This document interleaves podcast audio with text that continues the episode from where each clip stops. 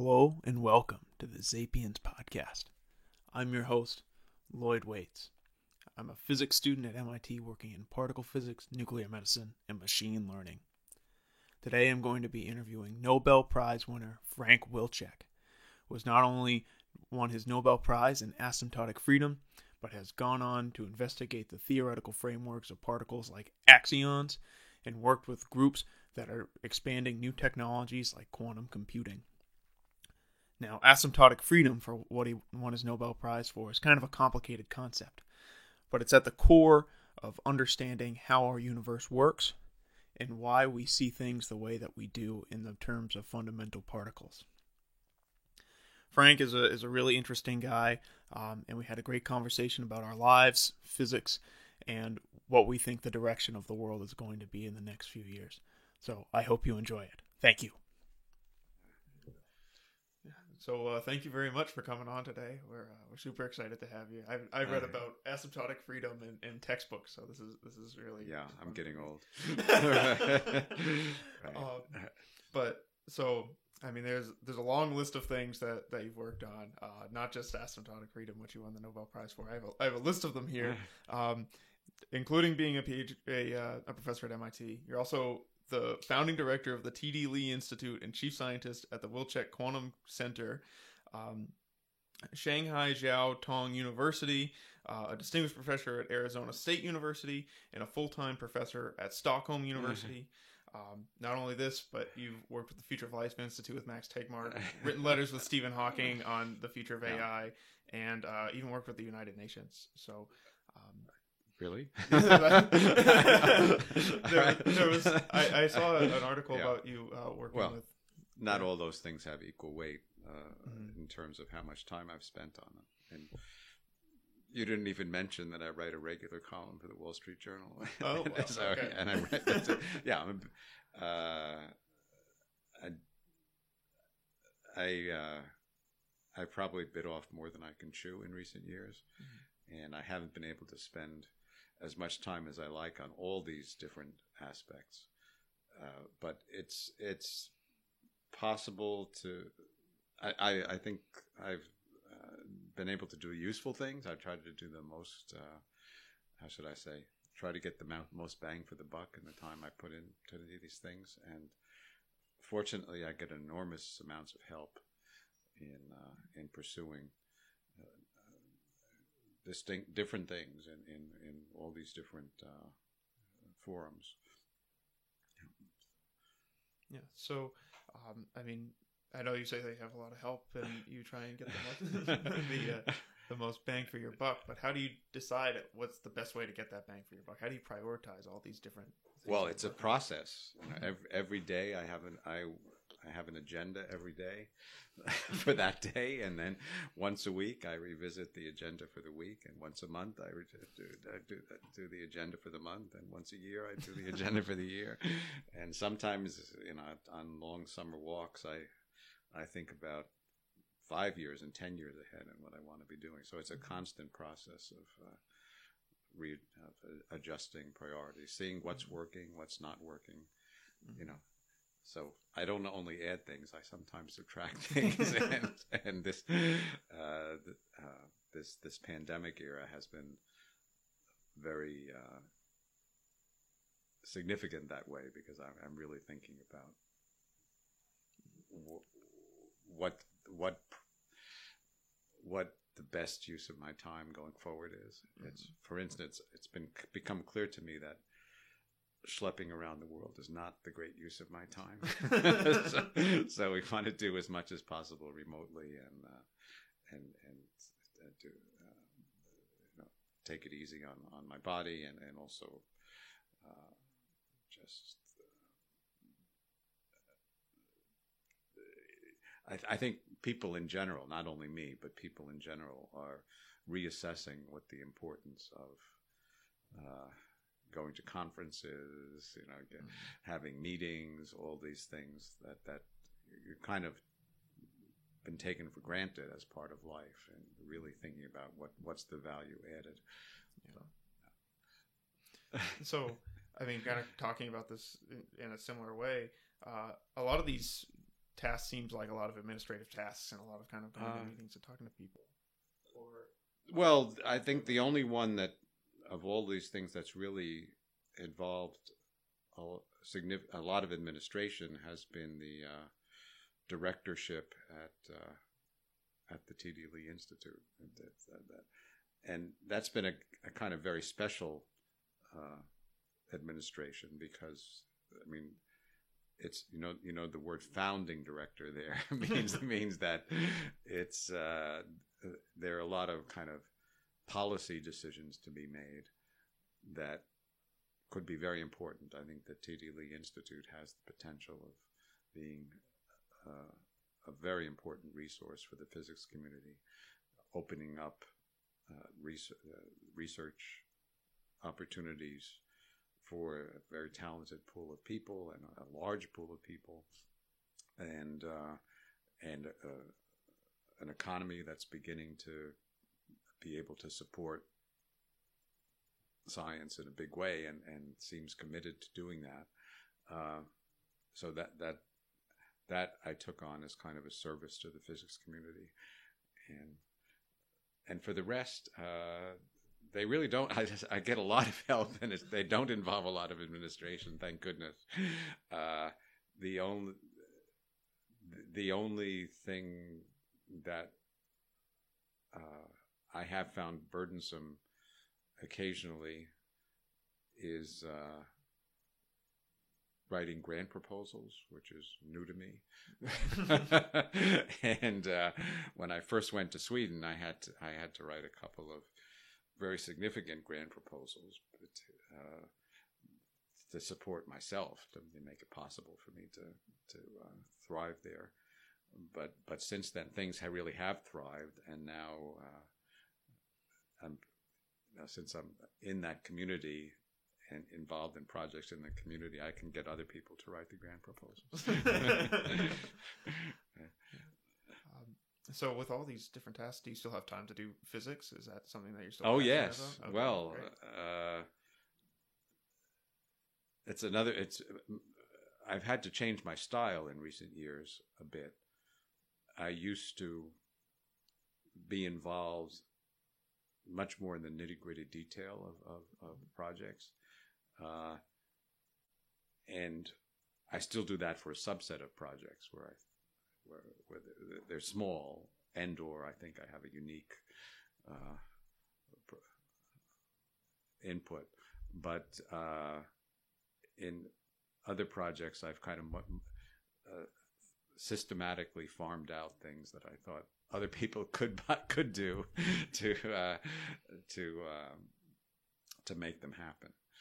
Uh, so, I mean, notably, I mean, we'll get to this later probably, but notably, uh, starting in Stockholm, we had a new idea for axion detection that seems very promising, did seem and uh, very promising, but to really turn that from uh, a, a, bright idea into an actual physical experiment is uh, I learned is a very big job, and and it's been a lot of fun, uh, but very different from anything I've ever done before because it really involves uh, working with a very large group also not working with with, uh, with with many aspects of it. And, usually, when I do theoretical projects, uh, I'm at least aware of all aspects and feel that I understand them. But in in in this experiment, I certainly don't. I, I have a broad awareness of, but I don't. I wouldn't be able to do it, if you know what I mean. uh, design, uh, making antennas and, and low noise amplifiers and and metamaterials and so and it, has been fascinating to get a glimpse into that world. And, but, but uh, and it's and it's marvelous to, to see the process where, where uh, ideas get trans, transformed into realities now. Um, that now, but now, of course, the proof of the pudding will be finding the particle. We'll see about that, but but it's a very exciting process. I, have really enjoyed uh, that, and I, I, wouldn't call it administration. I it's it's really although it does involve working with people, it, it, it, it it's it's has a rich scientific and uh, information content, that, and but it's also very gratifying at a personal level to see other people taking up ideas and and uh, getting pleasure from them and and and, um, and working productively. That's that's really interesting. Um, so, can you tell me a little bit more about axions and kind of make the case? I've, I've looked at axions myself. Uh, just kind of, yeah. I kind of like to hear from one of the major people in the field. What's the strongest case you think for uh, looking for the axion particle? Okay, well, the the uh, so-called standard model or core theory has been just enormously successful. No no clear uh, discrepancy has been found from it, even though it makes very precise predictions for thou- literally thousands of uh, experiments, and people have, have that people have designed to try to disprove it or p- push its limits. Um, and uh, so it's it's and it's been tested in ex- very extreme conditions or now but but there are a couple of things that uh, that are incompleteness of the theory or uh, aesthetic flaws of the theory that are quite striking when you look at it deeply. So, I mean, so we should look at it deeply. It's close to the last word, I think, in physics. Uh, and uh, one of the s- striking aesthetic flaws is that uh, there's a parameter in the theory, something called the theta parameter, that uh, a priori has a value between minus pi and pi. So it could be any within the theory. It's just uh, a number that, that in that range.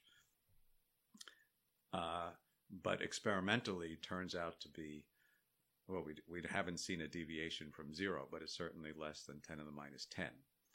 So that would be quite a coincidence if, yes. if that you just pick and have a number that's otherwise unconstrained and it happens to be so small. So we we suspect there's a principle involved, and the number is very has a very uh, interesting qualitative meaning.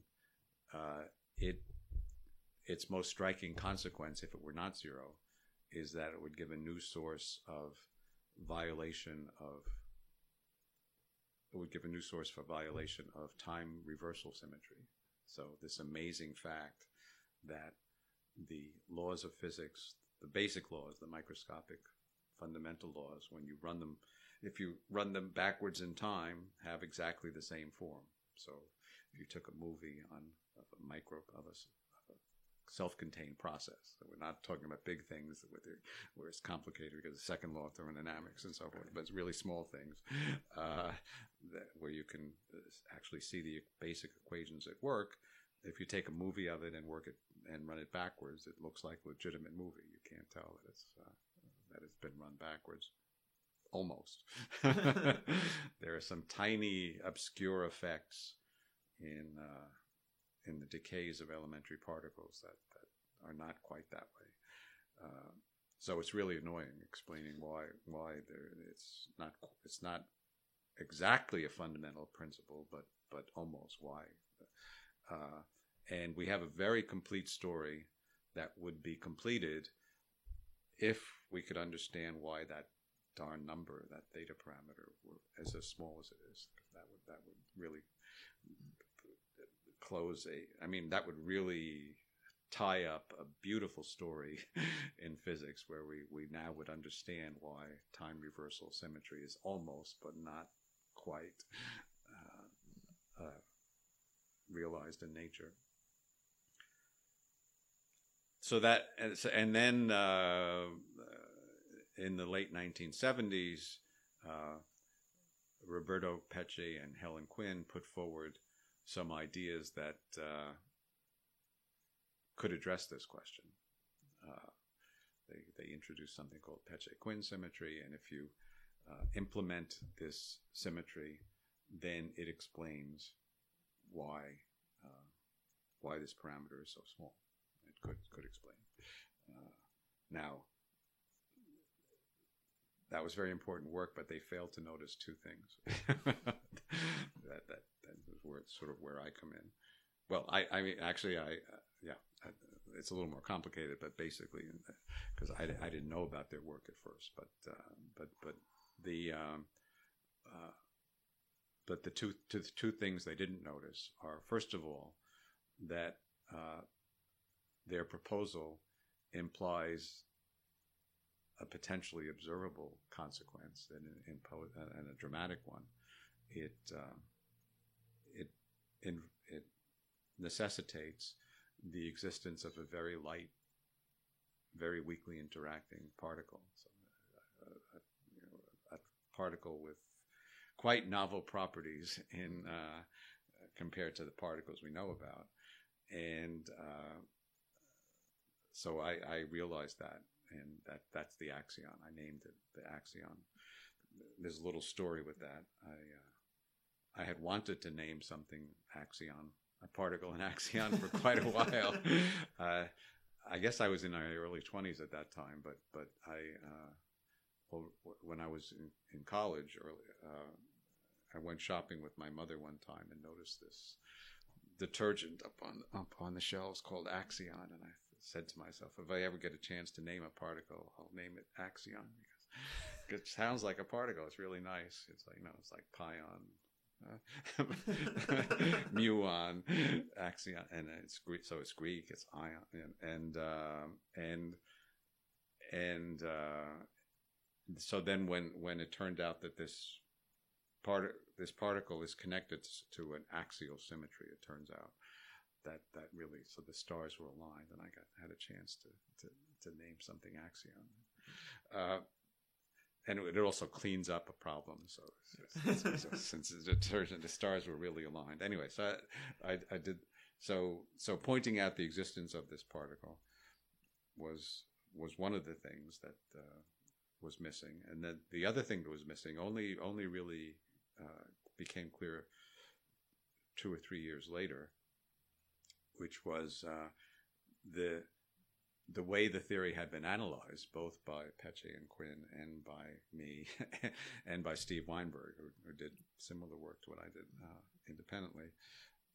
By the way, he he originally wanted to call the particle a Higglet, so I say I saved the world from Higgslets, which is one of my great contributions. I feel uh, the uh, uh the uh, uh, he graciously agreed to call it Axion.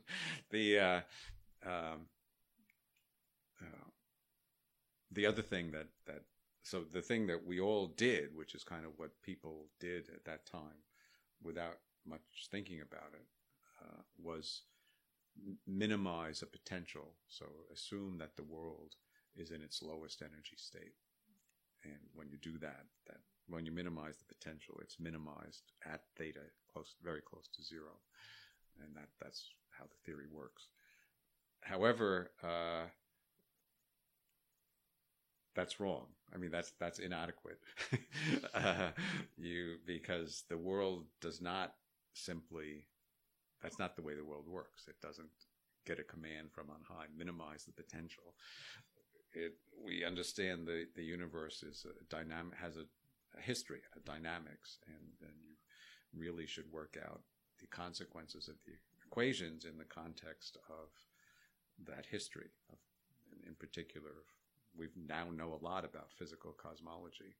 We didn't know so much then, but at that time, but that, so that's one of the reasons why people did this default assumption because they didn't know what else to do. But but but uh, but but we things were clarifying by by the early '80s, and uh, and so uh, I proposed that that we should look at the cosmology of axions and uh, how how they get produced in the Big Bang, and so uh, and then uh, with uh, uh, John Preskill and Mark Wise, we analyzed that quantitatively and found a, a beautiful surprise that uh, if you worked out how axions get produced in the early universe, they could solve a problem in cosmology that was emerging at that time uh, the so-called dark matter problem. Astronomers seem to have, have built up a strong case that uh, that they need a need a new particle that's very very weakly interacting, and that that forms a, a, a big fraction of the mass of the universe. In fact, roughly six times as much as as the mass in conventional matter, like electrons and protons and the things we're made out of and the things you study in biology and all branches of engineering and chemistry. Uh, so this dark, so axions, which were invented for a completely different purpose, uh, just happen to uh, also potentially provide the dark matter of the universe. Um, and that's where we are today. We don't we don't really know. We haven't yet. I mean, the both both the theory of axions in the sense of uh, addressing this problem of uh, why time reversal is approximately true but not exactly true, and the phenomenology of uh, dark matter have really prospered in the intervening years. Uh, no competitive theory has emerged really in either case for, for the phenomena, and, the, and a very a wider range of phenomena has been studied. And all the theoretical arguments that we uh, put forward have been um, very carefully vetted. And I don't think much is maybe tailored here and there a little bit, but but really not not not changed much. And uh, so so there we are. So it's a very beautiful, or it's a very uh, tantalizing situation that, that, we have this convergence of, of, different ideas that appear very solid. Uh, and now the task is to test them experimentally if we can. Uh, axions have fairly well defined properties up to one parameter. It's a one parameter theory, basically. Uh, one parameter is still a lot, unfortunately, if you have to design different experiments for different values of the parameter. And the parameter can vary over several orders of magnitude, which is the situation. But, but, but people are rising to the occasion. And um, it's, it's, it's a very uh, tantalizing process. It's also been very interesting from a, uh, at a personal level because for a long time, those of us who were Axion fans were kind of a voice in the wilderness. People people thought the dark matter was something else. That these arguments were were so recondite, so uh, abstract and theoretical, and you know involved things like instantons and non-perturbative QCD, and you know the, the, experimentalists didn't want to hear about that. They liked their WIMPs, and were, they were the you know much more kind of tangible particles that that that were more like the things they were used to, and uh, but uh, as time has gone on and we've persisted in the, evangelizing and and uh, and very vigorous searches for WIMPs, both at uh, at the LHC and at um, and in astronomy, many different means, and uh, and specialized detectors that, that were very sensitive. The, the, they've all come up empty. And the, the, the, window hasn't completely closed, but uh, a lot of the glamour and hope uh, hope of WIMPs in the early that that people had uh, has faded, and so and uh, axions are now expanding to fill the void now. I, if you, it's funny if you if you look at the citations for the early papers, they kind of dribbled along at a few per year, and now it's it's it's like a hockey stick that's risen. Um, where it's, it's uh, uh, depending on the paper, there are many papers now that have hundreds or thousands, close to a thousand citations per year. Well, well, several hundred for sure, maybe close, uh, and, and rising. So it's amazing. And I don't know how long that's sustainable without actually finding the particle that we can, and actually finding the particle that might go back down again eventually. But but uh, that's the situation now. It's very very very exciting. Oh, I, th- I think it's interesting that you uh, kind of consider yourself an outlier with working with axions for a long time. Because sometimes even when I give talks about axions, people are still looking at me like the soap. I have So- to- I have to- I have to Oh, explain. but, yeah, but, well, Um, believe me, it used to be a lot worse. And, uh, you know, now there are regular international conferences, very well attended ones on Axion. Mm-hmm. As I said, but by physics standards, getting hundreds of citations per year for old papers is, is very rare. All right. that, Um, so uh, there's a lot of talk about specifically the QCD axion, which you yes. said as well. That, But there's also axion like particle search, like a lot Yes. of the time with looking for specifically only a dark matter candidate that doesn't necessarily solve the Right. Peccei-Quinn symmetry. Um, how do you feel about those experiments? I've always thought that those seem a little bit odd to be looking for in a parameter space that is not specifically in the QCD axion space. well, it's less promising for sure. Mhm. that because it, it's it's lacking one of the main motivations for it, and uh,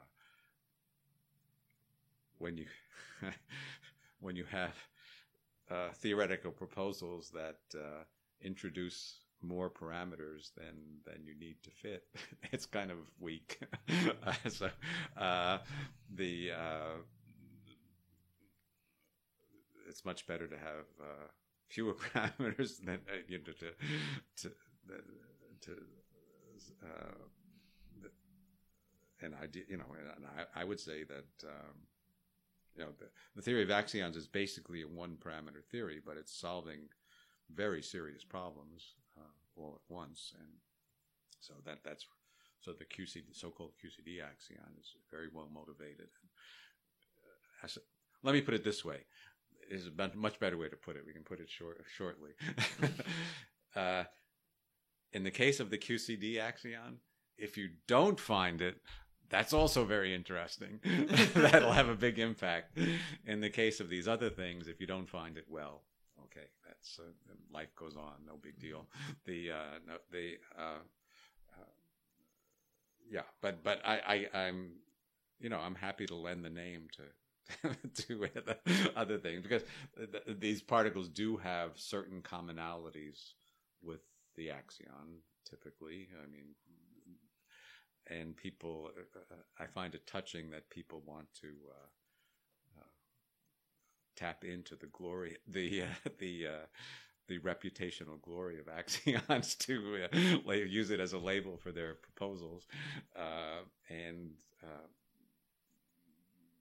but I, I well, I'm just babbling at this point, but yeah, that that's it. Uh, I, I it, it's worth, you know, definitely we do, we don't know what the dark matter is. It may be more than one thing, and exploring new regions of parameter space that.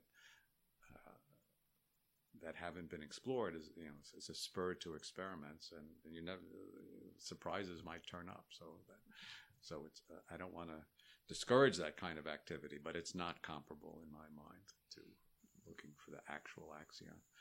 Oh, maybe in this line I should name mention one more thing that's not speculative and uh, has been actually quite fruitful.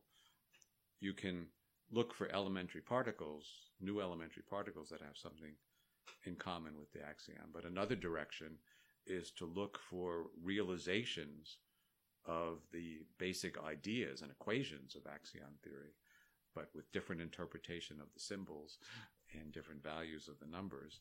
Uh, find what, what I'd call emergent axions in in in, uh, in material systems in condensed matter, uh, and that's been very fruitful. Very pretty stuff has come out of that. So those are axion-like emergent particles that are quite real. This is not not cosmological speculation, but but uh, real real experiments on real materials. Uh, something called topological insulators is highly related to the uh, equations of axion physics. In fact, I wrote a paper called uh, Two Applications of Axion Electrodynamics, which basically anticipated a lot of the main properties of topological insulators already many years before they uh, they be, were discovered and became popular.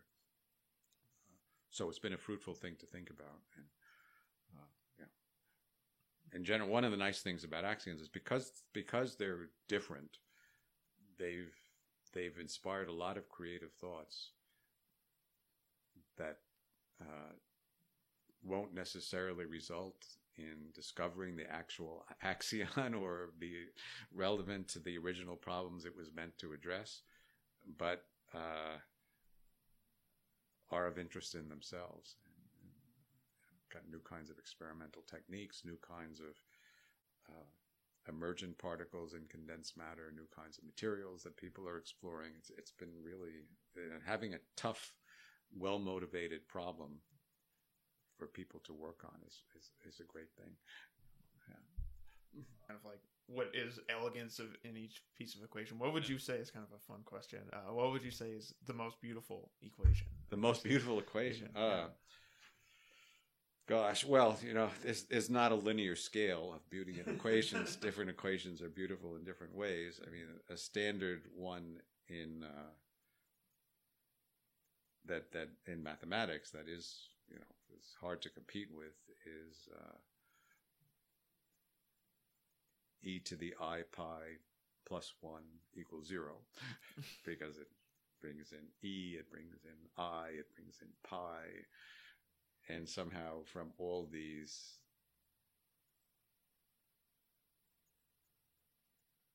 uh, quantities that are not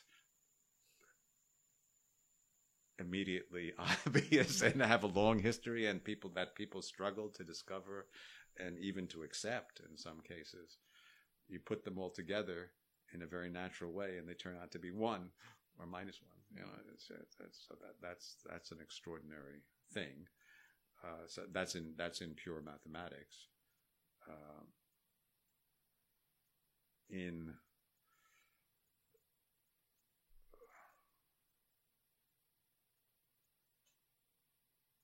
in physics, I guess if you had to say call talk about one one equation, it, it would be uh, uh,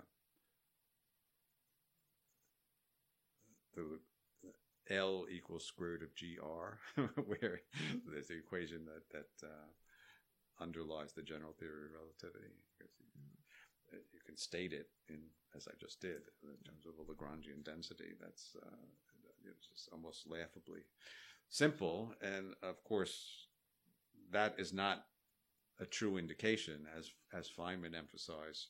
You can put all the equations of the world into one equation, u equals zero, where u is the unworldliness. and you do things like the unworldliness of Newton's laws of motion is um, is f minus ma squared, and you get the idea. You just keep adding everything up and put all of it equal to zero, and that has all the equations and, and is very elegant. You write it down, but but the, the this equation for general relativity is not like that. The, the, symbols are very natural, and you unpack it, and all the information is there. You don't.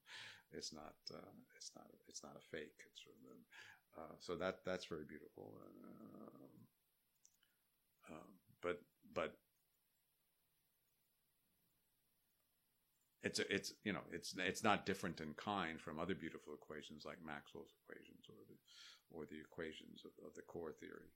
Uh, it's just maybe the most beautiful if you have to take take one. the the uh, but I. Uh,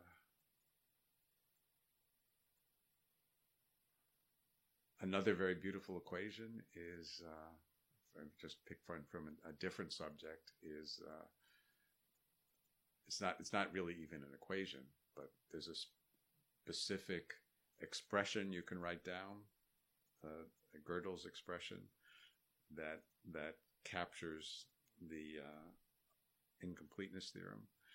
That's that. So it's a statement it's in fact, well, in fact, it is an equation. It's an equation in arithmetic that when you spell it all out. But uh, it, in the interpretation, it, it means that uh, it's it's it's a statement that uh, I cannot be proved, or uh, and uh, so it's a statement that if if the logical system is that is expressed in is consistent uh, then it, it can't be proved, but but it's true. so so that that's the essence of so that that goes pretty deep. Uh, but probably the most beautiful equation is one we haven't found yet. That brings in even more ideas, uh, and in a, in a way, that's the goal of physics, which is of a certain kind of physics, is to make the ultimate description of the world more and more compact and have uh, principles that, when you unfold them, have more and more consequences. We've tried to boil things down to and boil them down and boil them down. And had remarkable success in doing that. Yeah. So, um, kind of talking about these these systems that can't be proved, or even emergent behavior that comes from very simple behaviors. Yeah. Um, I've heard that you've begun foraying into a lot of biology, into some neuroscience. Well, I've always been interested in, mm-hmm. in neuroscience. In fact, when I was when I start when I was starting as an undergraduate, that's what I intended to uh, to study.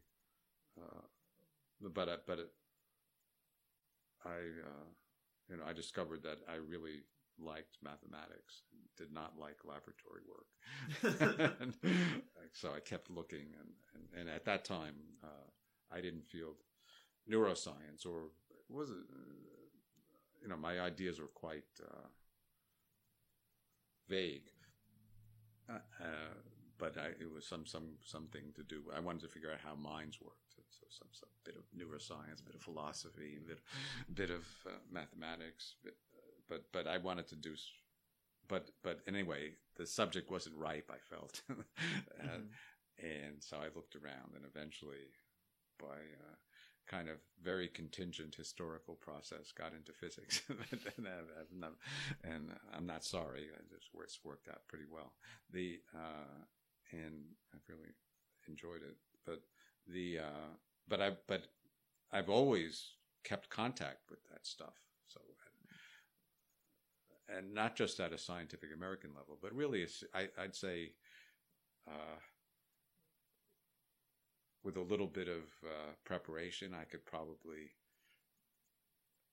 pass general exam, you know, to be be uh, be able to to launch into a PhD program at a serious university in uh, in in neuroscience or or other parts of biology. I, have done a lot. I've, I have done and continue to do uh, a lot of reading there and thinking, but. Uh, I'm sorry. What was the original question? I kind of gone off. Of, yeah, that's okay. Um, the, computation, computational irreducibility. Oh, what I, oh, what I, what I, uh, I, I've gone off in these directions. So, so I just wanted to say this, it's not, uh, it's not a new thing. It's not, it's not a sign of senility or, uh, it's, it's, or if, if so, it's been a long lasting process. the, uh, uh, the, but what's happened in the intervening years is that the subjects that I thought were not ripe, the, possibility of understanding mind in a really profound way that's mathematically based and, and yet also reality based, uh, has has become much more imaginable, much more imaginable, and uh, so it's so I, I'm, and I mean the other thing that's changed is that I'm not a lowly undergraduate anymore, so I can, I can, command command resources and get help and things. So so yeah, I'm kind of I'm kind of interested in going back to to, to those to those first loves and uh, and I've. Uh, I've been I've been doing you know kind of serious long term investment in uh, learning uh, learning at a, at a nitty gritty level, uh, especially about uh, recent developments in machine learning. And, um, as as well as uh, you know, I, I keep up at the level of reading the news and views and things like that in nature with mm-hmm. with what's going on in neuroscience. And the other thing, you know, now that I, now that I'm a grown up and have some uh, dignity or reputation, whatever you want to call it. I, I can call up leading figures in the field and get them to talk to me and get you know, get a sense of what what's going on and what I should what I should look into. Yeah. Do you think that so, uh, biological systems are computationally irreducible, or do you think that there should be some kind of analytical oh, solution for a theory of mind? Well, solution is too much, but but mm-hmm. I do think that there are profound organizing principles ready wait, waiting to be discovered. I think, uh, and the reason I think that is very concrete. Uh, if well, it's in fact there are several reasons, but all, all uh, related in spirit, which is that the difference between humans and uh, which have clearly a uh, level of mind that that's interesting and uh, and qualitatively different from our uh, apish ancestors at the genetic level is quite small. Right. And so there has to be some parameter you can dial just a little bit to get from from uh, from from them to us, and uh, also the architecture of the brain contains many many repetitions of a, of a kind of simple design six layers and and uh, mini columns and things like this. and So, so, and in some ways, the most salient difference between it seems between uh, or a, a salient difference and probably uh, at some level the salient difference between the the apes which have a, a certainly a relatively primitive mind and and humans that have a much richer mind is that our brains are bigger. They just have more copies of these things. and so the great principle of how you use many copies to do more stuff, I feel might be quite uh, deep and profound, but not complicated. That's once you find it. Uh, and it also points in interesting directions and by the way, that's kind of, I mean, it's not unrelated to what people have discovered in neural nets, which is that uh, it was the, the, same, the, the basic ideas were already in place in the 1980s. And if, with a little broader conception of what the basic ideas are, they go back even further than that. The, uh, uh, what made the difference is just having not enough processing power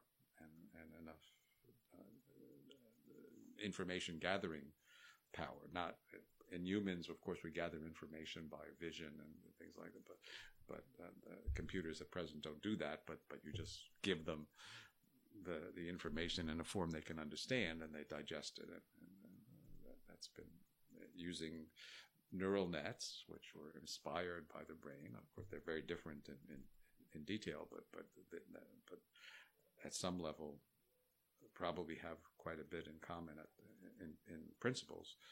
Uh, so anyway, so I, am kind of rambling, but but the idea is um, that I think there's a, there is a great opportunity there to find an organizing principle, uh, and there have been deep discoveries in uh, biology that that have a lot of universality certainly the you know the, the whole story of molecular biology, the, the prominence of DNA and RNA as a messenger and things like this, and and the cell cycle now is also uh, very much elucidated, and metabolism is very much elucidated. Uh, metabolism is kind of ugly, but all right, that that took a long time to evolve, so maybe, maybe that's harder, probably. Uh, the uh, um, but uh, but so so there are uh, sort of existence proofs for uh, great organizing principles that aren't that complicated in biology. Now, th- there are certainly many things that are contingent too. why do we have five fingers and not four or six? Or probably, probably contingent, and why, uh, you know, why we know for sure why why uh, why the the the land on Earth is not ruled by dinosaurs was highly contingent, and things might have been quite different, uh, except that uh, an asteroid or meteor crashed into the Earth, and, uh, and so now we just have birds, not not. Uh, anyway, the the, the uh, uh, so so many so I don't think there'll be a, a theory of everything in biology for that matter, I don't really think there's a theory of everything in physics or ever will be, but uh, the uh, but there can be great generalizations, and I think at least one great generalization is yet to come. so, so that's interesting. I, I feel like it's not very common for I don't know if I've ever heard a theorist say that I don't think there's going to be a, a single uh, unified theory or a uh, a theory of everything because I feel like that's kind of the the ultimate goal that so many of us have marched for for so long. Well, and, maybe it's I think partly a matter of semantics. Uh, I I like much better than a theory of everything. I liked Steve Weinberg's phrase, which is a final theory. So a fi- now a final theory. If you think about what a final theory means, it means that uh, you don't you stop looking for a better theory. so that could happen in different ways. Uh, the optimistic way is that you find a theoretical framework that is uh, beautiful in some some tangible way, in some widely perceived way. Uh, that's very difficult to change without wrecking it. Mm. And that's that explains a lot about how the world works when you spell it out. Uh, that I think is possible. It's possible we'll get there. We're, we've gotten a long, long way along that road already. Remarkably, if you yeah. if you think about uh, the kinds of speculations that the ancient Greek philosophers had, or even that Isaac Newton had, mm-hmm. or even or even James Clerk Maxwell had, you know things have come a long, long way. Or even you know even Einstein, uh, you know, he had vague ideas about a unified theory, but now we we've, we've really made big steps in that direction with numbers and facts and the the um, uh, so so I don't I think it's conceivable we'll we'll reach a uh, a final theory in that sense. It may even be that string theory will be a final theory in that sense. It, I hasten to add that it's not there yet by any means. Uh, no one, no one has derived even a single uh, significant empirical consequence from it. So, and uh, or or demonstrated at any but the most most hand waving uh, level how it could give the parts of physics we already know about. that, that, that, so uh, so I don't I, I I don't accept that it's even a candidate theory. It hasn't earned the status of candidate theory of everything yet, but but it might. And the the uh, uh, the so that but they that's the optimistic way is that uh, or, or I shouldn't say theory of everything. Final theory, theory of everything we'll come back to that'll never happen. The uh, the uh, uh, the the uh, but uh, the, the the pessimistic scenario is that people that you'll have a final theory because people just you know we have a, a really really good theory that that that explains a lot. That's and that people just but not everything there are loose ends here and there. It's not as beautiful as it could be.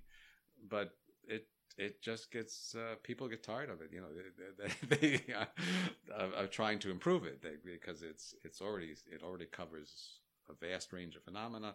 The phenomena that it might not explain, you have to you have to go to very extreme conditions to set up, like you know, bigger and bigger accelerators, and people say, "Oh, it's just not worth the money. It's not worth the time. Who cares?" I mean, that's, that's that's another way you could have a final theory, and uh, that's also, I'm afraid, not unrealistic. That that, that, that, things could happen that way.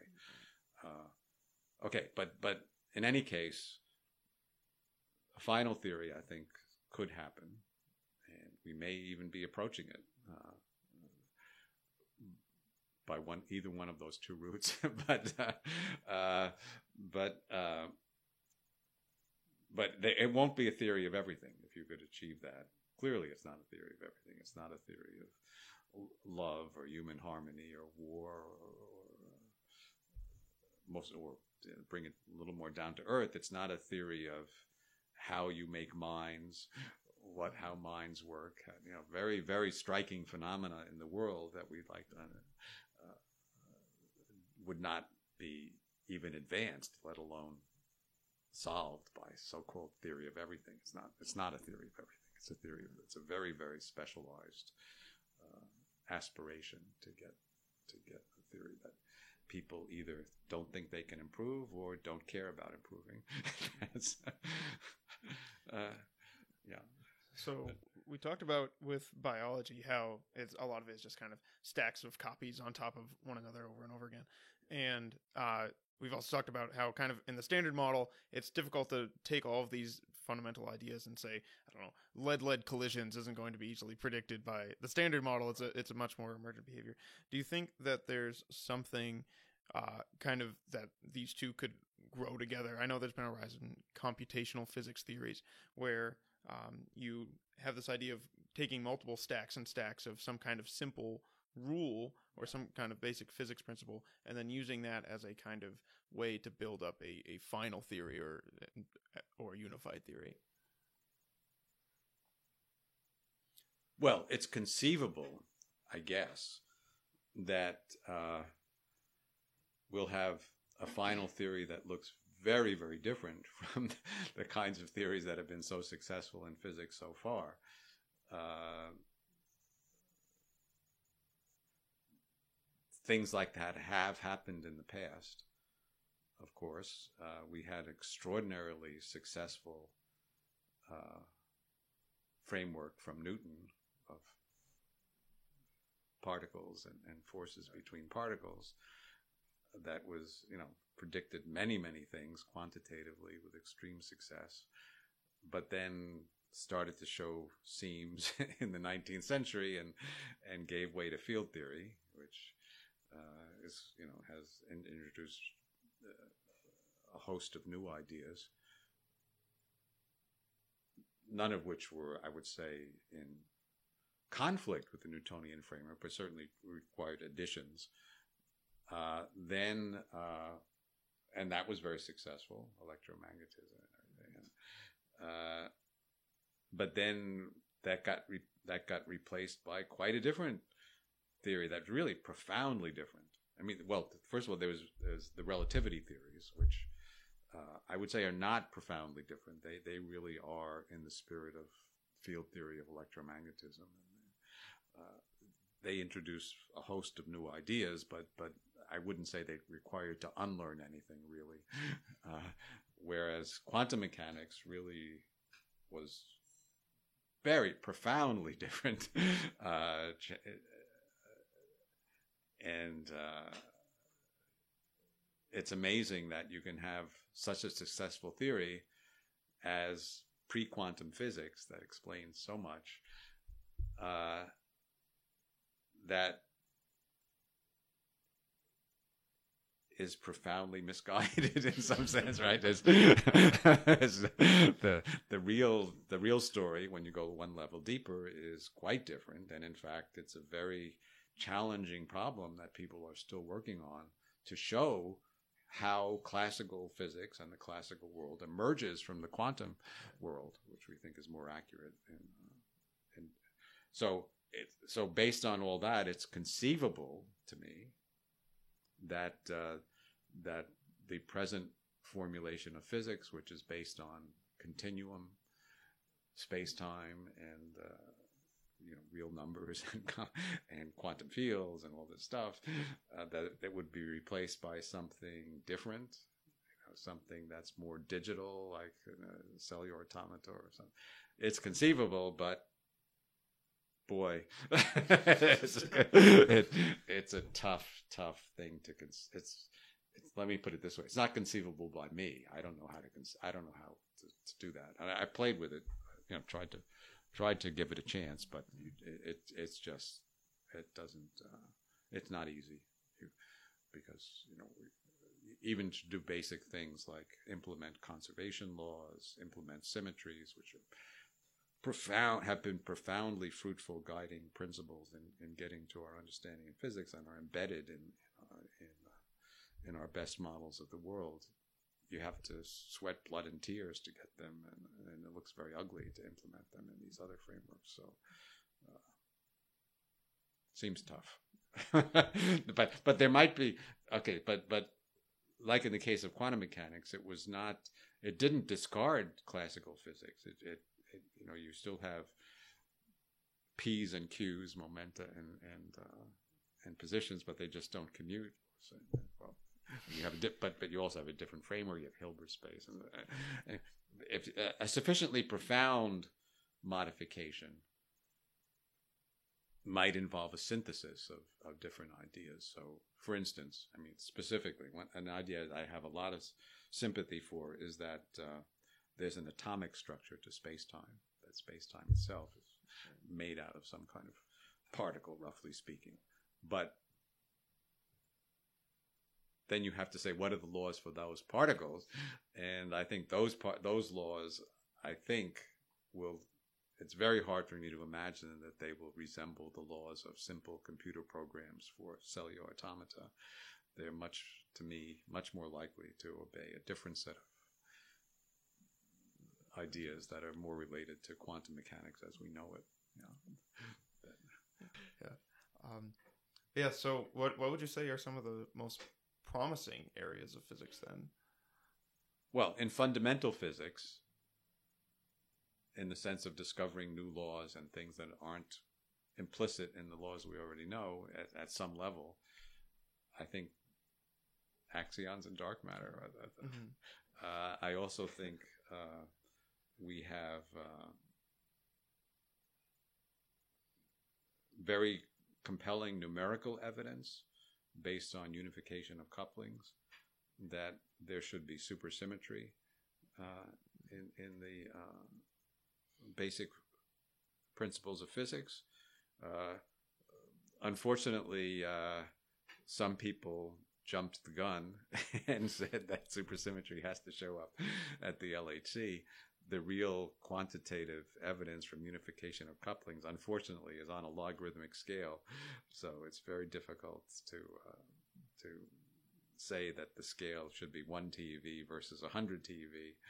Uh, the calculations will still happily accommodate supersymmetry at a higher scale, slightly higher scale, which is uh, easy for theorists to write down, but, but very difficult to access, very expensive to access experimentally. So, but okay, and and in a similar vein, uh, proton decay. Uh, our best ideas about unification certainly uh, point to the the instability of protons at levels not so different from from the current limits. Mm-hmm. So, uh, in fact, I expected proton decay to be discovered quite a while ago. It hasn't been, but again, it's one of these things where, unfortunately, uh, a small difference in the theoretical uh, calculations can make a big difference experimentally. you know, because in that case, it goes like the fourth power of the unification scale, and so that's or and also in, other models it depends on the details of how supersymmetry is broken and so so yeah so we don't uh, but but it's very very difficult to push the the theoretical predictions far beyond the current experimental limits. So that's I think that's an important direction to uh, to look at for fundamental physics. And then there are purely theoretical things and uh, that's uh, that's harder without the discipline. So it's harder to put your finger on what uh, what the point is or what. what so I'm not going to. You know, I wish my string theory friends good luck, but I don't. You know, I, I can't point to anything specific that that uh, that uh, that should be the focus there. Uh, the uh, but but to me the and and uh, there are other kinds of physics. You might call them emergent physics or applied physics, mm-hmm. depending on your mood, or or uh, uh, that uh, present extraordinary opportunities that have really been revolutionized by the the uh, power of computers to to do numerical experiments, if you like, and and then so you can you can have wild ideas and test them numerically, and then hopefully also test them in the real world uh, once you refine them, uh, and uh, that that's that's kind of a two way street. On the one hand, physics can suggest new new technologies in particular, I think uh, maybe the most vibrant area, but, but there, there, are many vibrant areas, but maybe the most vibrant area that's on a broad front is people are becoming much more sophisticated about using deep principles of quantum mechanics to design new kinds of sensors that exploit things like uh, uh, tunneling and coherence and, and entanglement to make uh, more refined kind of sensors, new kinds of uh, instruments that that allow you to see things that you couldn't see before, even uh, or didn't even think about before. But the technology poses questions of how you probe entanglement and things like that. Uh, so, so uh, te- technology can drive physics, and physics can drive technology, and it's. Mm-hmm. And in, in the case of computation, as I mentioned, computation allows you to do numerical experiments in the broad sense, including uh, trying to build uh, protons from from pure numbers, and that's that's actually been quite successful, uh, extraordinarily successful. I never I never I didn't see that coming, even though you know I was instrumental in getting the equations to to see them solved in that way. It's just uh, came complete surprise to me. And uh, the uh, but but but you know the whole world of chemistry and lies open in principle. We know what the equations are. Mm-hmm.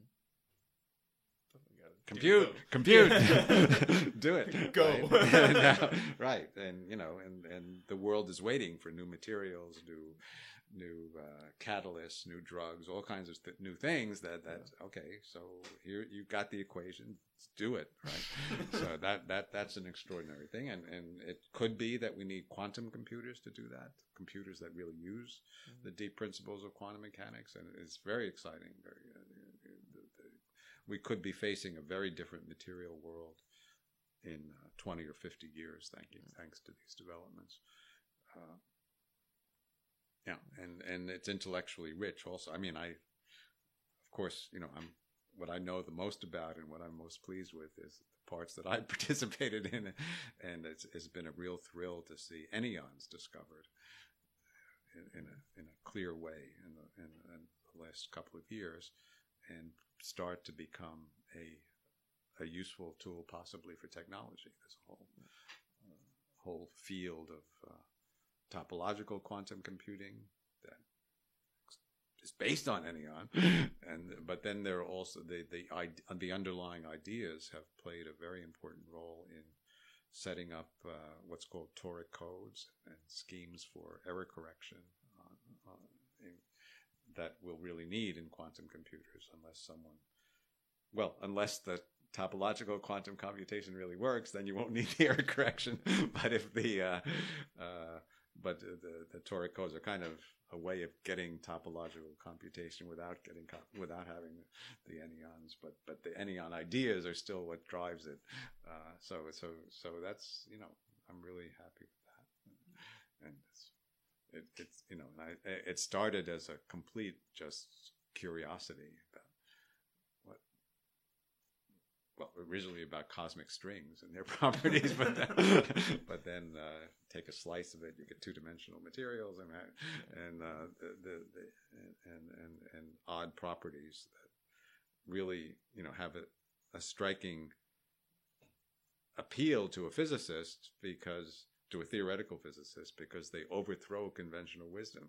You know, people thought you could have only bosons and fermions for a long, long time, and uh, the idea that that there are other possibilities was, was quite entertaining. And then again, it's come become as come really as a complete surprise to me that that they might have some use.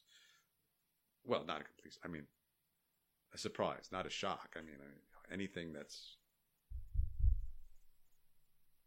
buildable at a, at a reasonable price could have some use, but I, I didn't certainly didn't have the, the, the concept that they could be used for uh, information processing, and uh, yeah, or even initially that they could be realized in actual materials, but but that came pretty quickly. Yeah, it's it's funny that you mentioned these these new uh, types of materials and kind of deep use of quantum mechanics because yeah. uh, on another one of our episodes we actually had someone uh, Deblina Sarkar who works in neuroscience developing sensors that take advantage of quantum mechanical tunneling uh-huh. and yeah. using that for, for new yeah. types of neuroscience sensors. So that's that's kind of exciting. Um, I also need to say, as someone who designs a lot of the magnets. Uh, I wouldn't describe supersymmetry as a, a as a low hanging fruit by any means. did I talk about? Did I? No, no, super, no. Of course not. I mean, you have to. You well, not only the magnets, but the whole enterprise of big accelerators is extraordinary, right. extraordinary uh, convergence of of all kinds of of insights into the world physics, ranging from magnet design to to detector design with fast electronics and vast amounts of uh, computation to analyze the results. Some of which uses neural nets, but yeah. so, so, yeah, I mean it's it's uh, it's our civilization's answer to the pyramids, but but much much better because it's more useful than a big pyramid in our backyard. It's, it's it's driven by more laudable goals, I think, and, uh, and also it's not. Well, it involves graduate students, but not not slave labor. um, but I, I, guess my point was is that with supersymmetry being so difficult, but you were also talking to refine, but you were also talking about how uh, in biology. And oh, I these are all like these are all ripe for the taking. Do you think there's any kind of like very ripe, low hanging fruit left in physics, or do you think uh, we're oh, I see what you mean by yeah, okay. So it depends what you mean by low hanging. So there are ideas that seem very ripe, so very ripe fruit. Now, mm-hmm. uh, low hanging is, I guess, is uh, depends on on how how big a ladder you give yourself. the, uh, but uh, uh, what I uh, what I took to be low hanging is things that we sort of know how to get to, and it's just a matter of expense and or, or dedication. Uh, you know, the, the really low hanging fruit. I guess the model is that that some lone genius in a loft somewhere uh, has a bright idea and and people say, "Oh my gosh, how did I not think of that?" Uh, and and and do the experiment the next day, or maybe the person doesn't need, does the experiment himself, or does, doesn't need an experiment. It's just so obviously true, and uh, things like that can happen. Uh, I would say, yeah, something like that happened with uh, with inflation. You know, there's a really great idea. That wasn't there one day and was there the next day. and, and, in retrospect, it, and a lot the the basic um, the, you know everything you needed was there. I'm kind of I regret to this day that I didn't think of it, but uh, they uh, so so it can happen. It's very difficult to anticipate because low hanging fruit these days with so many physicists around the world and bright people does, doesn't uh, doesn't usually doesn't go unpicked for very long. uh, and if I if I knew something like that, I wouldn't be telling you. I'd be doing it, you know. but uh, so I but I can tell you, but there's the first category of low hanging fruit is where you a much much uh, more inclusive definition, which is at least you know how to do it. And so uh, the other kind of the unpredictable low hanging fruit that might be uh, low in the sense that a single person could could could grab it in, in one go is very difficult to, to know in advance. Clearly, it gets harder and harder as more as uh, as, as our sophistication increases. But I, you know, well, not in, well, even in fundamental physics, for instance, I mean, famously or infamously, uh, string theory, which is a very serious enterprise and uh, may well contain the ideas that will lead to a final theory, uh, doesn't really have a, uh, a formulation. it's called a theory, as if there's a theory, but it's not. It's it's it's really a grab bag of ideas that uh, have a certain uh, inner coherence. But you, I don't know what the question is to which string theory is the answer. It doesn't have anything comparable to uh, gauge symmetry or the principles of uh, general covariance and general relativity, or even mm-hmm. even things like chirality, or something. It, it, it, it doesn't have a leading principle that organize, and no one, and you can't write down what the equation is. There's no equation to which it's the solution. That uh, people, uh, so so maybe people, someone, some person, some bright person will uh, will figure out what the missing principle is and uh, then this grab bag of ideas may be transformed in some way, maybe added to, uh, suddenly will become much more usable and much, more predictive. And so, so that's, it's conceivable, but, uh, you know, it's been, a, it's been a while and that, that, no, that, that hasn't happened. And, uh, so can't be too easy. Well, I don't know. I mean, it's hard to tell. so, do you think a, a, good theory has to fit on a T-shirt like the standard model compared to kind of being a grab bag? Uh, no, uh, not necessarily, but but uh, that's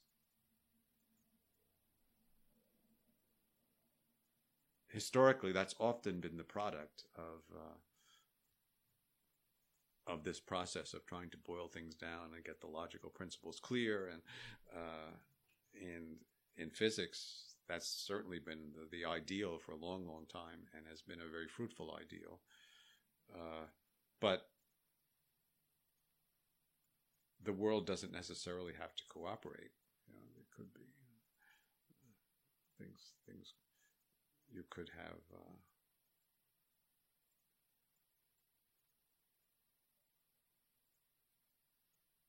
well, a thought experiment that I, I, I often regress to is uh, I think it's very plausible that uh, you could, and maybe someday, thousands of years from now, people will be able to uh, create worlds inside computers that contain intelligent intelligences that uh, that don't know necessarily that they're inside a computer or don't think about themselves that way, but the, these entities uh, would live in a world that whose laws are programmed.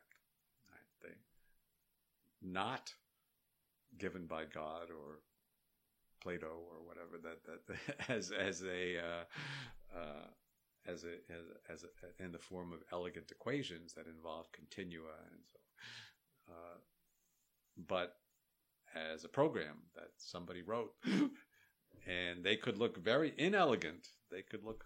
Uh, I mean, most programs are inelegant. they have to deal with all kinds of contingencies and and, and exceptions and things. And uh, um, and then you know if if such an entity tried to figure out the laws of their world they would not be able to find a concise description. They would find more and more things you know that different laws apply to different levels of the game. If it's a super mario world uh, but each one has its laws but but uh, there's no way of getting unified description really uh, except by making a really fanciful theory that oh maybe we're inside a computer and there's there's uh, there's these guys who, who, obey the laws of general relativity and quantum mechanics and they've programmed us. But uh, you know that, uh, but but that that wouldn't that would be a highly speculative theory. And, and, a co- and a kind of useless one right. So I mean I guess kind of the obvious question from that is, do you ever feel that way with us? That no, are, are no, no. I thought. I mean, I know. I mean, I know. You know that that's been a a popular Science idea or trope. joke. yeah. or something. I mean, well, some people pretend to believe in it. I don't know if they. I mean, it's so. Uh, but and I, I, you know, it's it's it's it's interesting enough to be taken seriously. But I Mm. think if you take it seriously, it kind of doesn't doesn't. Uh, doesn't really hold up very well. Yes, because uh, I mean the two. Well, first of all, there's the zeroth order question. Okay, if if we are uh, if the world as we see it, as we experience it, uh, I'm of course going to trust that I experience things roughly in the same way as you do. They- but uh, the uh, um, that that that it's all an illusion that we're really inside a computer and just seeing electronic input from something. It beg or it begs the whole question of what's the computer made out of, and Mhm. you know, uh, and uh, and then there's internal evidence that I mean it, to implement the way the world works according to our understanding of basic physics, you, you use continua, uh, you use uh, a lot of hidden complexity. A proton is actually a very complex object, and yet you choose to build human beings out of that. That's very poor programming practice to make to to uh, to build in all this complexity that you don't use at all, and and also there are many opportunities. You know, there's if you're doing a computer program, there's no reason to make the laws local. That's you know, there's no reason to forbid time travel, and so you know there are many things you could you could be much more creative than than than the very constraining laws of physics we have. So I, I just don't think it's at all plausible. For, I mean, I do like the image of a of a computer programmer getting writing down all of these laws, and then someone say, "Oh, I accidentally set theta to zero. and now, they're, now they're looking for an axion. What have I done?" Um, but uh, I, I I've thought about this question before too, and I've always kind of thought like, does it really matter? I mean, does it matter if the equations were written by God or by Steve, the computer programmer, at at his house, and just kind of made us? Because it's still, I mean, it wouldn't really make a difference to me. Well, if you believe in the computer metaphor, it suggests kind it suggests questions that that, that then you can address experimentally. Uh, computers, we know. Uh, well, the problem is that that the most obvious experiments show you the idea is wrong. the uh, the uh, uh, you, would not expect the laws, you know, in, in such a realization, you would not, you would not expect the laws to be based on continua. You would not expect them to uh, to have uh, a lot of hidden complexity. But okay, there are other things you could look for. You could look for. Uh, I mean, well, you would not. I could go on about things you would not expect, but but the uh, uh, that that we do see. But but you could also look for things that uh, are characteristic of computers, like uh, maybe there's there's a transistor that blew, and so you get uh, you get errors. Where okay, where are the errors?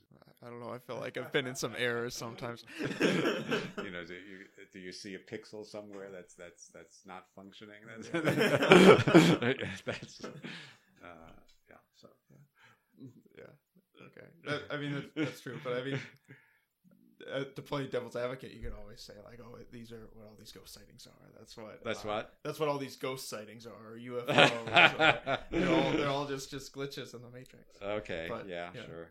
Um,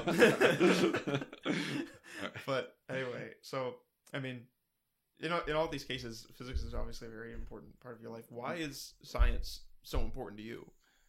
Um, was there something when you were growing up, or did it just kind of you just thought it was cool and did it? Well, some combination of those two. I, Mhm. uh, I've had, I think I've had a very natural propensity towards uh, thinking logically and also thinking big about you know what does it all mean and and uh, and trying to make big numbers and think logically and solve puzzles. I always always always have loved solving pu- puzzles and uh, still do. And uh, the but it also I think you know that that kind of propensity was very much nurtured by my parents and my the, the, society I was I found myself embedded in as a child. Uh, I grew up during the Cold War when uh, people thought I think was widely thought, but uh, but also by people with power was thought that the future of the country, the security of the country, depended on science and training young people to to uh, make make new kinds of devices, new kinds of well bombs, and, and, and space vehicles, and all kinds of things, and uh, the, um, the so it was very much encouraged in school, and then. Uh, and I went to great universities. I went to the University of Chicago and uh, and Princeton, and just and there was a thriving scientific culture into which I could easily fit, and that that's that's what happened. So, one story about I think it was after World War II where there was a bus of physics graduate students and they stopped at a diner and they all said, "Oh, you guys are nuclear physicists. Let's buy you lunch. You, you saved the war." And Right, right, kind of right. like, like sure, I'll, I'll take the free lunch. But it's not like I was on the Manhattan Project. right. Um, I always thought that was very funny in that in that time. Um, but so say you had uh, this kind of limitless amount of funding, for example, and you were kind of given the job to prioritize each of these different projects that you're interested in. Um, how do you think you would spend all of this funding? How do you think you would prioritize Well- and reorganize? Well, infinity is a very large number. uh, Well, let's let's say arbitrarily large, but not infinite. well, I, you know, in the case of uh, axion searches, proton decay, uh,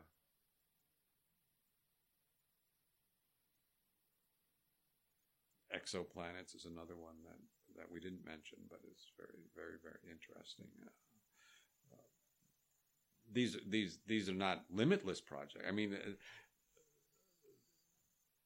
let me put it this way: you could do a lot with a very finite fraction of the uh, wealth, the available wealth of the United States.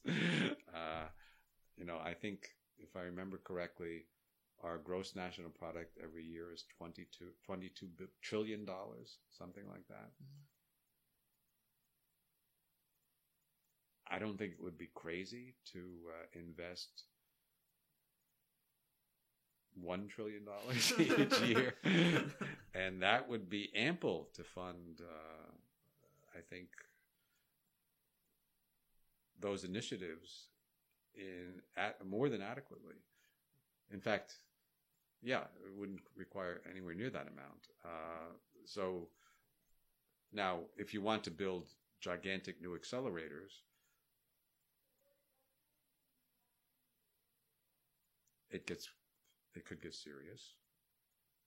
Uh, but even then, you know, they're much less than a trillion, much less than a trillion dollars over over several years. Uh, so you just got to just. Uh, so I I uh, I think I think the answer is all of the above. You should do all of them, and you should you should also uh, spend more on science education and uh, make sure that the young people who could be contributing and would like to contribute, or who would just like to appreciate and have the have you know be able to uh, have the fun of uh, understanding what's going on. Um, that that they should be brought to a level where they can do that, uh, have the opportunity. So. So the scientific experiments is also you know investing in uh, improving the internet and communications, so so as to enable uh, uh, enable that kind of worldwide uh, educational process. Um, and but but but of course, just building the infrastructure is not enough. You also have to uh, train teachers and and, and develop uh, teaching tools to make to make that happen. So, yeah, with a trillion dollars a year, I, I could uh, I could do a lot. Not that I'm volunteering to administer, but uh, yeah, that we could change the world in a very very positive way uh, with that kind of investment. And I don't think it's I don't think it's a crazy thing to be asked uh, to to ask in. Well, I know it's politically completely impossible in in the present uh, situation, but if wiser people were in charge uh, and the value of long-term investments were appreciated i think that that would that would be a very wise one so on on the topic of education uh, a lot of people will typically say like, "Oh, I, I, hate math. I, I didn't know math when I was in yeah. in grade school, and it's it's kind of a problem." But a lot of the talks I've seen you give describe math using uh, pieces of art and yeah. describing symmetries. Do you think that there should be kind of a, a different way to teach math? For yes, people? I do. I mean, I have some concrete ideas about that, which, which, may be wacky. I'm not certainly not an educa- uh, uh, an authority on education. I know, but uh, but a lot of people like math without knowing it. No, now that mm-hmm. knowing that they like that they like it because they they think of math as arithmetic or, or, algebra, and they got confused in the early stages of algebra and sort of never recovered. uh, but if you go to the supermarket and look look at uh, the kinds of magazines they sell, mm-hmm. well, they sell a lot of hidden word problems. That, that, that that's not mathematics, but but uh, they also sell these logic books of logic puzzles that really are mathematics. There's hidden mathematics, you know, right. that that uh, are they, they can be quite challenging. Actually, it's very impressive.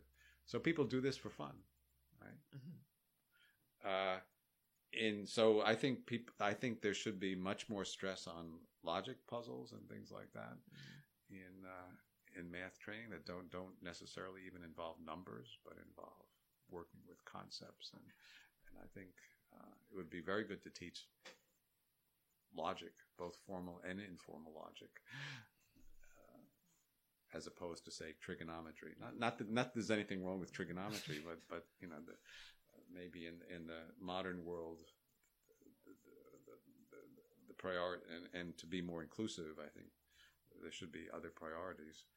Uh, and uh, and another in, in, the in the realm of geometry, I, I, one of the little joys of my adult life has been learning about uh, how projective geometry is used in art to draw things because I'm I'm truly horrible at drawing. It's unbelievably bad at drawing, but with the help of basic ideas of uh, perspective and making grids and so forth, which mm-hmm. is is a one is a really relaxing nice activity.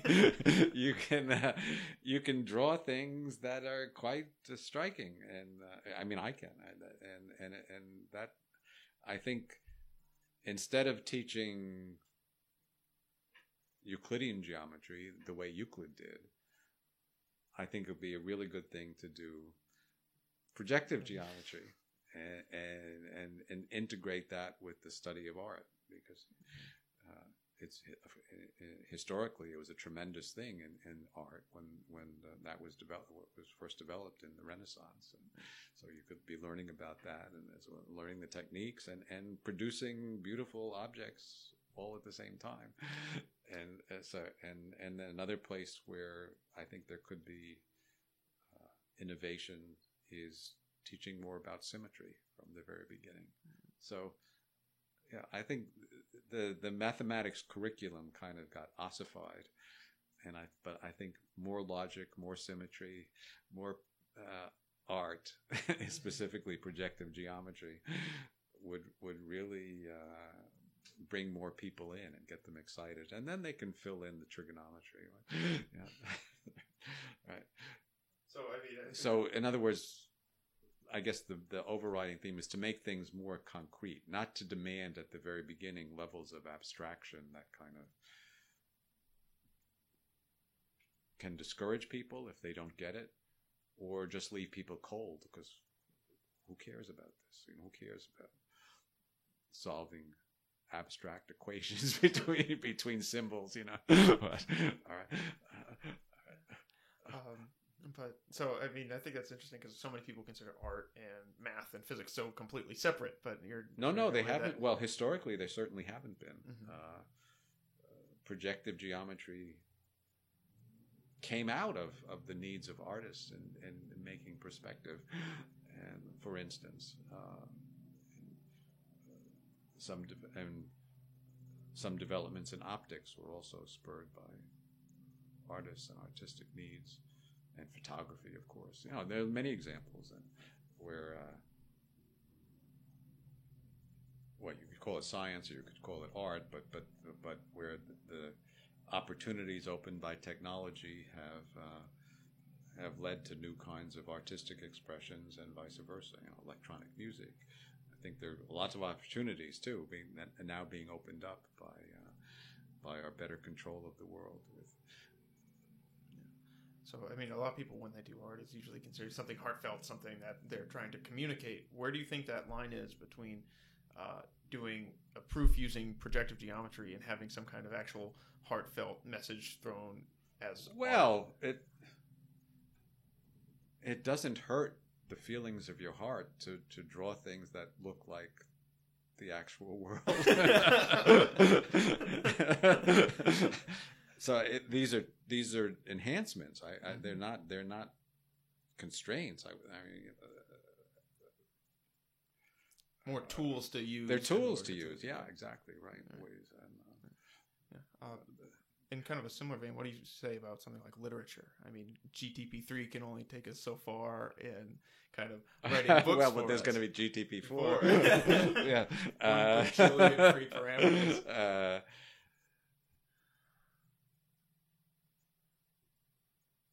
Well, I'm not sure what the question is. I so mean, literature if, is good. Yeah, I mean, if if, uh, if GTP4 writes a novel, uh-huh. uh, do you think that um, you would be able to enjoy that novel as much as uh, one written by a human?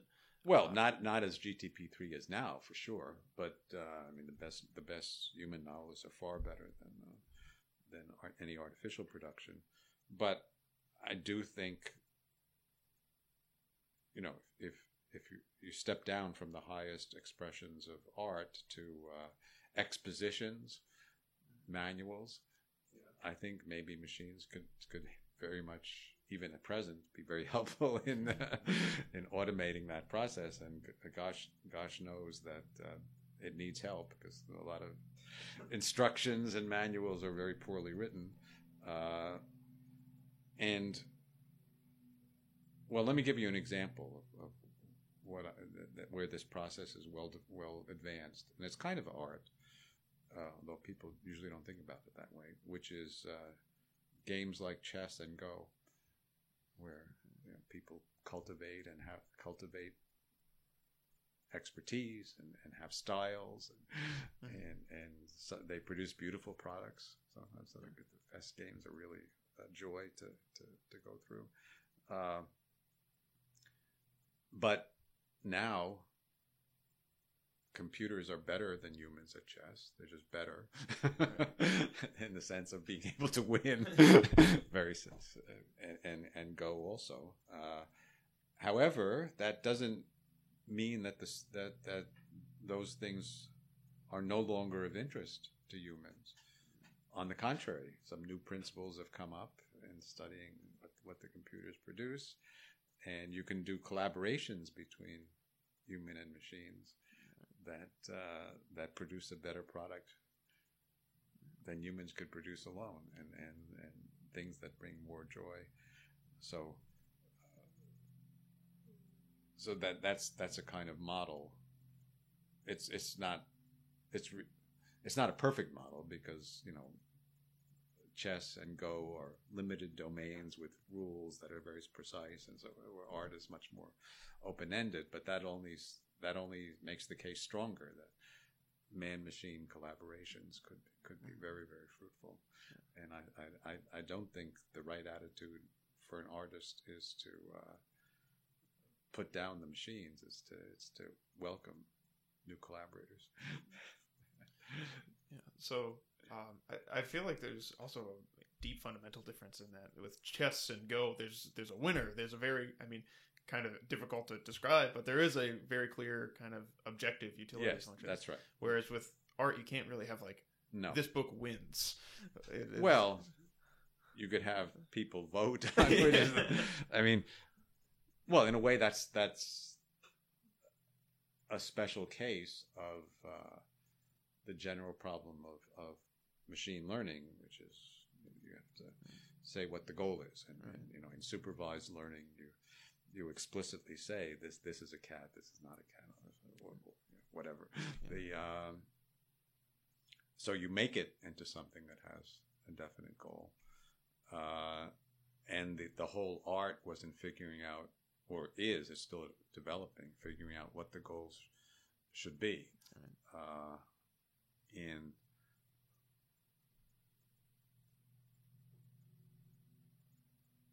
th- there's a certain amount of arbitrariness in that, so it's not it's not a rule based game. Right. and uh, is is is a is a three-legged fu- uh, feline a cat is uh, is a puma a cat.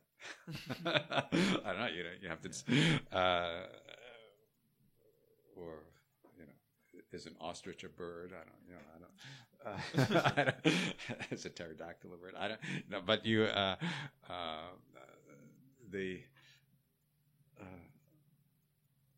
but you could, you could you know it would be arbitrary, but you could set parameters. You could you could propose artistic objects to an audience and have them vote on which ones they like.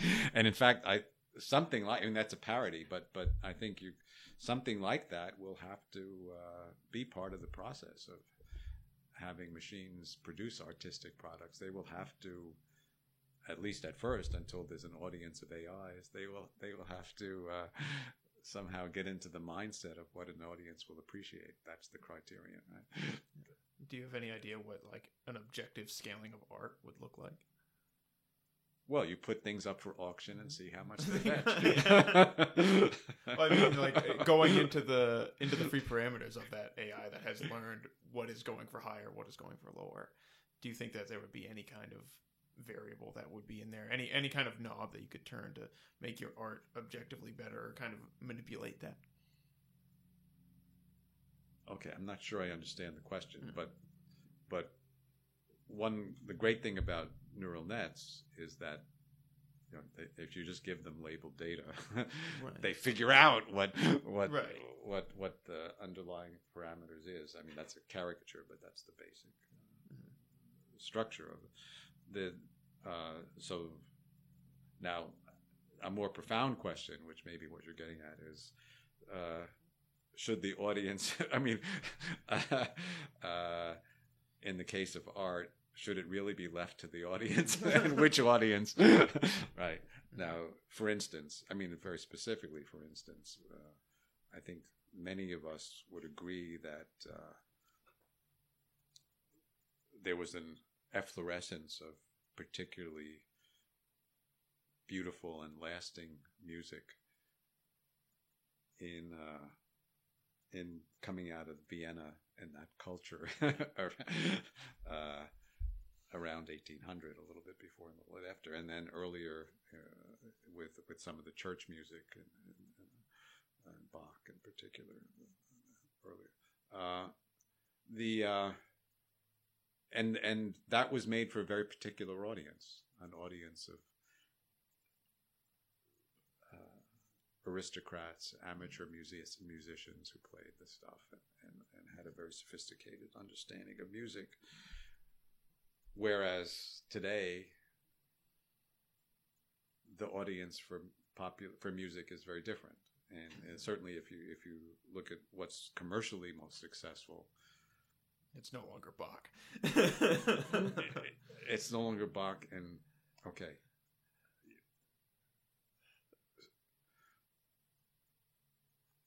I know this is politically incorrect to say, but it's just not as good. It's just by uh, it doesn't go as deep. It doesn't stand up to scrutiny. There, there are different layers. You can't go. You know, you can't. The more you engage it, whereas with the classical music, the more you engage it, the more you find, and, and with popular music, it tends to be just the opposite. It's it gets exhausted if you um, uh, then uh, so so having the right audience can be very helpful, but uh, but it doesn't have. I mean, you could you could have different kinds of artistic products for different audiences. That, that's that's that's, uh, that's uh, and uh, you know object. Uh, you can objectify that that some class of audience rates this higher than that, but you can't really compare. There's no general intelligence for all music. Well, you you can't really compare. You can't say, well, this audience is better than that audience, Right. even though I just did. Well, you said the music, you didn't say the audience. But, I, but, I, I, but, uh, but you know, they're both legitimate. They're both answers to legitimate questions, and, that's, uh, and give joy to people. So, what, what more can you ask? Right. So, um, speaking on different audiences, I know that you live near Walden Pond, and something Yeah. that, you're, that you're proud of. Did you read Thoreau at all? I, I'm not sure. if that was I've read Thoreau a little bit in uh, in high school, and occasionally because we're- we're embedded in Concord now, I, I, I read and and uh, I I've enjoyed uh, some of Mhm. his the writings that I've read, but I haven't felt the need to get really deeply engaged. Yeah. Okay. Yeah, I was, I was just curious. I I know uh, personally, I was never a huge fan of some of the transcendentalists, so I was curious if you had a polarizing opinion on any of them. Um, Well, I should be very careful about what I say in view of where I live. and some members of my family uh, yeah. revere these people. I I uh, I appreciate, but don't revere. I would say, and, and Yeah. uh, the, and well, the transcendental movement was a remarkable thing for its time, and uh, there are some striking phrases that came out of it and striking insights. So yeah, it's nice. Yeah. but uh, you know, to me, it's not a complete way of life. Mhm. So, I know Walt Whitman's learned astronomer gets talked about a lot, and uh, Uh-huh. often to my frustration. But Oh, I- um, well, I like Walt Whitman a lot, mhm. actually. But Yeah. Again, uh, well, as with anything, really, you have to. You don't necessarily have to accept everything to accept anything, right? right. Yeah, there, there's always good pieces in, in Yeah. every every rough. Um, but so you mentioned your family. Uh, how's how's your family kind of impacted your life, your career? Um, what's it like trying to have have, have children and and be a on Well, so many this, this, different groups? This, could be a very, very long discussion or, very, or very short. I, I, I- you know, I, I, without soliciting their permission, I don't want to go into uh, Of course. uh, any kind of personal details. Just to say, uh, my present family has been a joy to me and a, a, a source of strength uh, in everything I do. Uh, going historically, of course, it was, you know, I was very fortunate in my choice of parents. uh, and uh, they they were very very supportive. They were not highly educated themselves, but uh, had enormous aspirations for me. And and my father, although he was not highly educated, his whole life was learning more, and I could see that. Uh, as uh, in, and then I was. It's not family as such, but uh, the society I was embedded in was kind of in, in Queens and New York City was a society of strivers. Most most of the most of the families were first or second generation in the United States, and it was astonishing in retrospect, especially in in in, ter- in, in view of what's happening in the political scene now, that uh, the attitude wasn't resentment, but aspiration. You know that okay that uh, we uh, didn't certainly didn't think of uh, academics or or scientists as hoity-toity, anti-populist people who are looking down our nose at them. We, uh, I want to be like those guys. That's a very different and much, you know, much more appropriate and constructive attitude. So that, and that's definitely the attitude that uh, I was brought up in. Thankfully,